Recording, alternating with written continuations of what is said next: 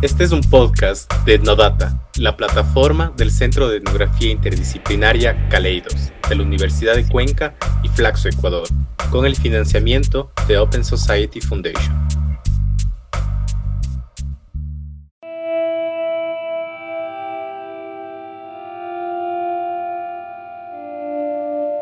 Constelación era una mujer transgénero de 35 años, oriunda del Cantón del Triunfo que pertenece a la provincia del Guayas. Se dedicaba al trabajo sexual en Cuenca desde hace 15 años y desde pequeña fue víctima de violencia intrafamiliar. A los 13 años dejó el colegio y empezó a trabajar en una carnicería con su abuela. Cuando llegó a los 20, decidió salir de su hogar para ejercer libremente su identidad de género, como lo hacen tantas personas trans en el Ecuador y Latinoamérica.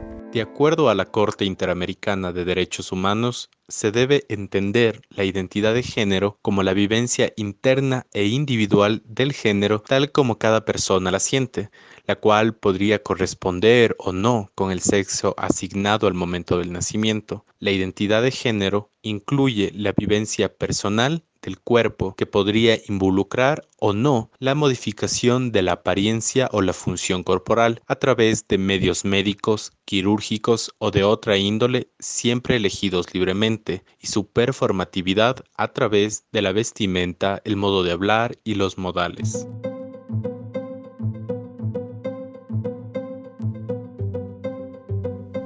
Era agosto de 2019. Desde que amaneció, la vecina de Constelación escuchó gritos que venían del tercer piso. Eran Constelación y su pareja que peleaban. Los gritos no pararon. Al mediodía, ruidos de botellas rompiéndose le alertaron aún más. Ahí decidió ir a ver qué pasaba.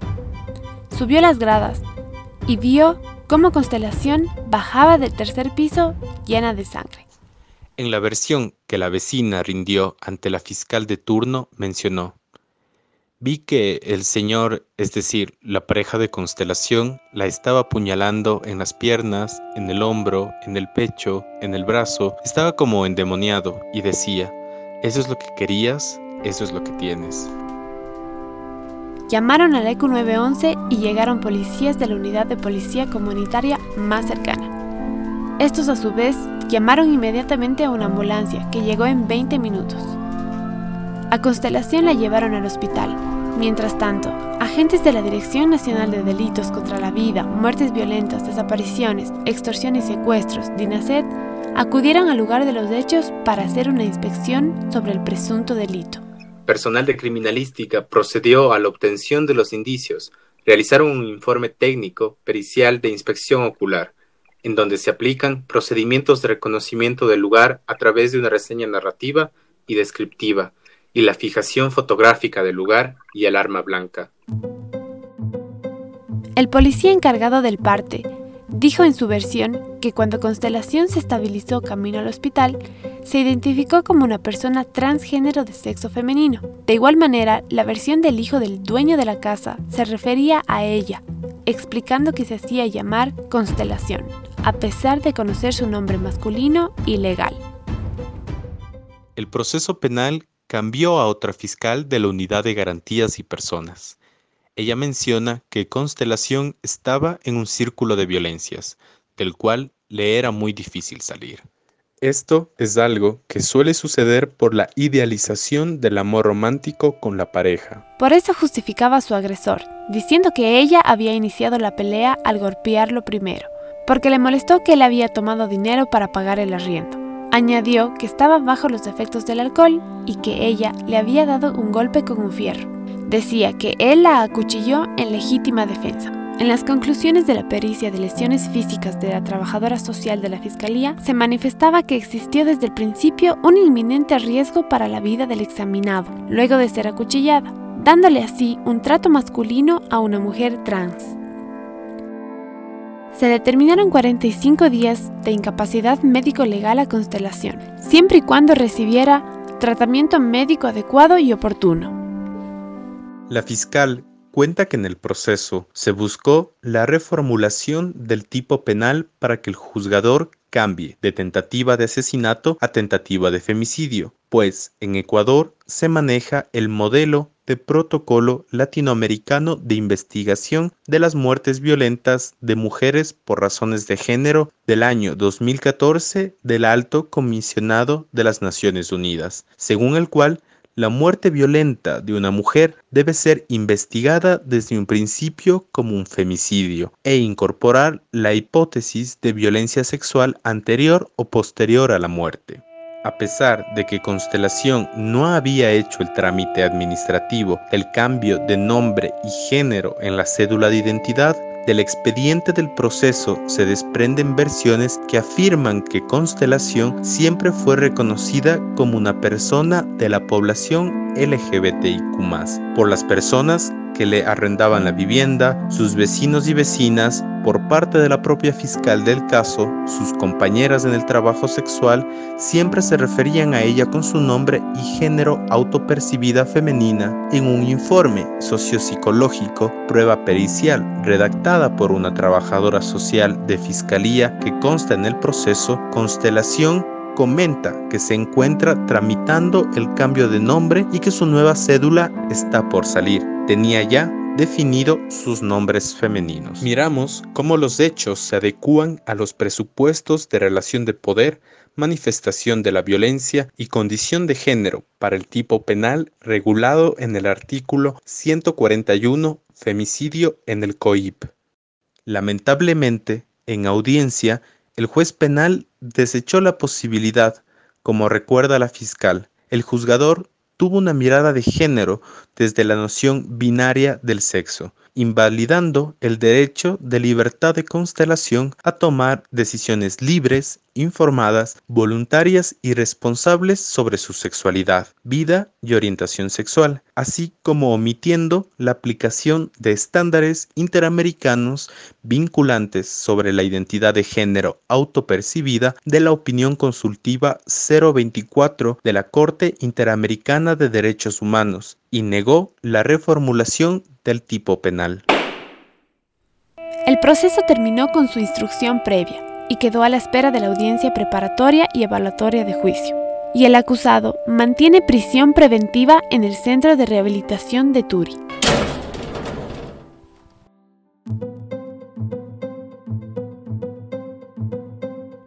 En medio del confinamiento por la COVID-19, en la segunda semana de mayo del 2020, apareció la noticia de la muerte violenta de Constelación. Los medios de comunicación locales y nacionales se referían a su identidad como masculina y su nombre, que es parte de su personalidad, como un sobrenombre. Así, Diario El Tiempo decía, un individuo conocido con el alias de mientras que Diario El Universo en la parte final de la nota comentaba, por el momento no se han acercado familiares preguntando por el muerto, a pesar que dentro de la nota ya se mencionó el nombre con el que conocían a la víctima. También agregaron, se trataría de una persona integrante de la comunidad LGBTI.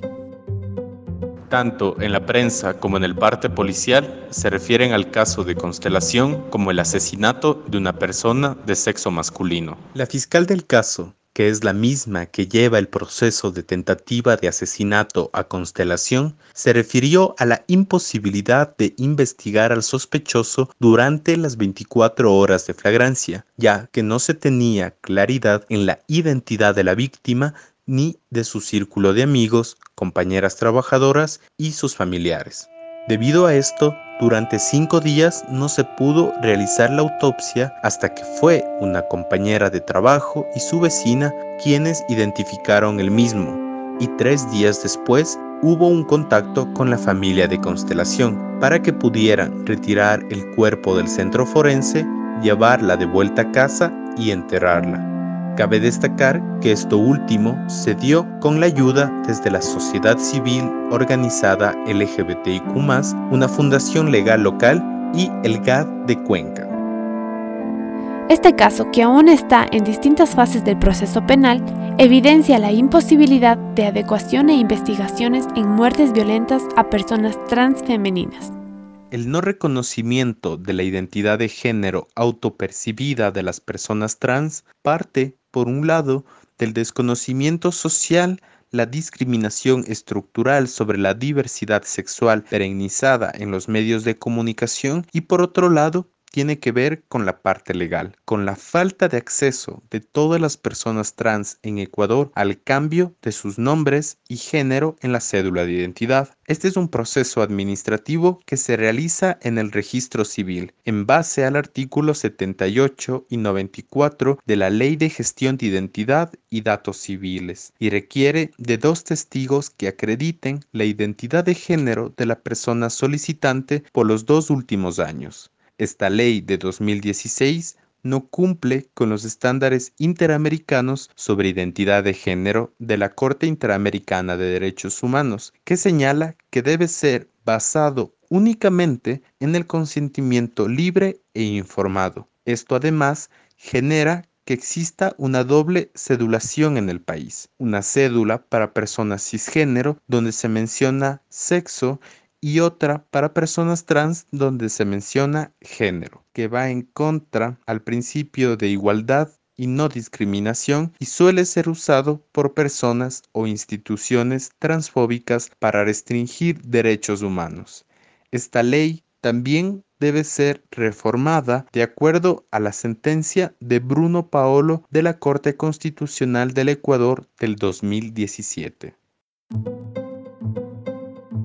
La baja esperanza de vida de personas trans es una alerta ante la vulneración de derechos humanos. Desde el registro de violencia elaborado por la Comisión Interamericana de Derechos Humanos, se ha destacado que el 80% de las mujeres trans latinoamericanas mueren a los 35 años o menos, de acuerdo a la ONU, ser una mujer trans en América te pone en una situación de peligro bajo las estructuras heteropatriarcales de dominación y sumisión que se tiene hacia los cuerpos femeninos o feminizados, ya que socialmente se espera desde un estereotipo, roles, actitudes y conductas para uno y otro sexo o género.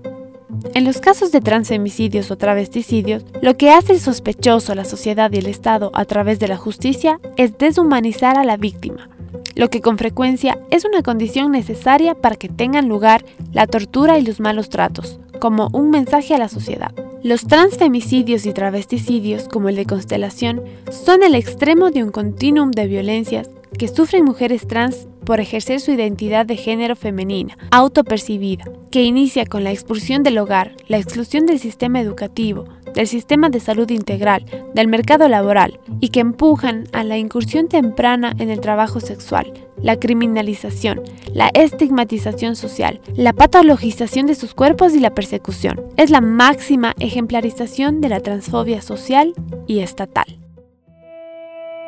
Este podcast, a través del caso de Constelación, pretende visibilizar qué sucede cuando el sujeto pasivo del tipo penal femicidio es una persona transgénero, transexual o travesti, así como cuáles son las historias de violencia, exclusión y discriminación estructurales que impiden que estos casos tengan la sentencia correspondiente y sean subregistrados.